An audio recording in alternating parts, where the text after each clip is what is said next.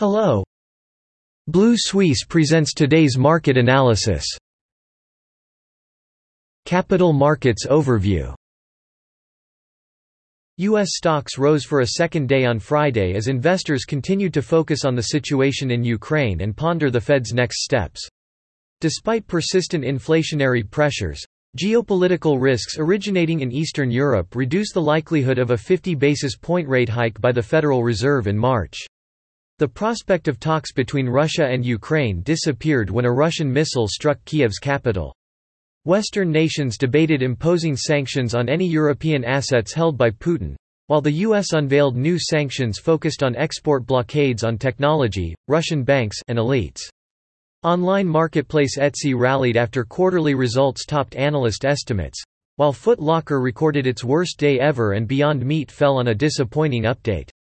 The Dow Jones Industrial Average gained 835 points on its best day since November 2020, the S&P 500 gained 2.2%, and the Nasdaq gained 1.6%.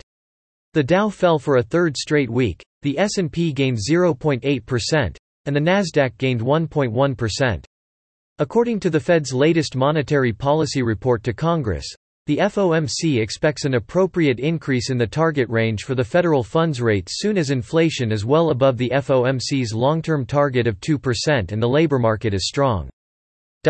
Upward pressure on inflation from prices of commodities that are experiencing both supply chain bottlenecks and strong demand, such as automobiles and furniture, persists. The rise in inflation extends to a broader range of commodities. In November, the committee began phasing out net asset purchases and accelerated the phase-out in December. Net asset purchases will end in early March. On Friday, the TSX S&P TSX Composite rose more than 1.5% to close above 21,100, helped by upbeat earnings from Canadian Imperial Bank of Commerce and National Bank of Canada. Along with the Royal Bank of Canada, the lenders posted surprisingly positive earnings. In addition, investors responded positively to news of coordinated Western sanctions against Russia, which targeted Russian banks but did not prevent Russia from accessing SWIFT's global network or significantly impacting its energy sector. Markets breathed a sigh of relief after Biden announced new sanctions on Russia but made it clear that Western powers were unwilling to sacrifice their economies to punish Moscow for its invasion of Ukraine. Japanese tech stocks followed their U.S. counterparts higher and led the domestic market, with notable gainers Lasertec, 7.1%, SoftBank Group, 5.6%, Tokyo Electron, 5.8%, Keyence, 3.6%, Recruit Holdings, 1.9%, and Advantest, 7.7%. The Nikkei 225 fell 2.38% for the week, and the Topix fell 2.5%, the two averages falling for the second week in a row.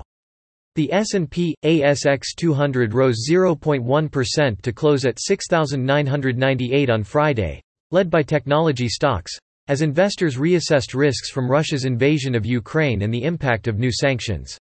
Global markets sold off as investors reacted to the Russian attack. Still, they have recovered some losses after Biden unveiled new sanctions against Moscow that do not involve oil and gas or the SWIFT international network. Australian tech stocks rebounded strongly among their U.S. peers, with notable gains from Appen Limited, 8.7%, Xero, 3.2%, Noble Leisure, 1.9%, Seek Limited, 2.8%, and BrainChip Holdings, 4.7%. Meanwhile, gold stocks fell after bullion gave up Thursday's gains, with Newcrest Mining Corp. down 3.1%, and Northstar Resources Corp. down 5.6%. The benchmark index fell 3.1% for the week, marking a third straight weekly gain.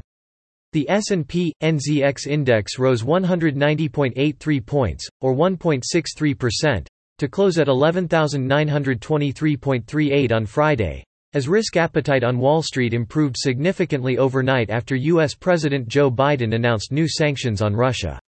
Reuters said the restrictions involved Russian banking and technology imports, but not oil and gas or the SWIFT international banking system. News of a rebound in retail sales in New Zealand in the fourth quarter also encouraged traders to enter new positions after the index hit a near five-month low the previous day. The top performers were Vista Group International, 8.2%, Ryman Healthcare Limited, 6%, and EROAD limited, 5.7%. However, the index fell 1.8% this week as concerns lingered about high inflation in New Zealand, while concerns over the rapid spread of the Omicron strain remained high, with daily new cases high. That is all for today.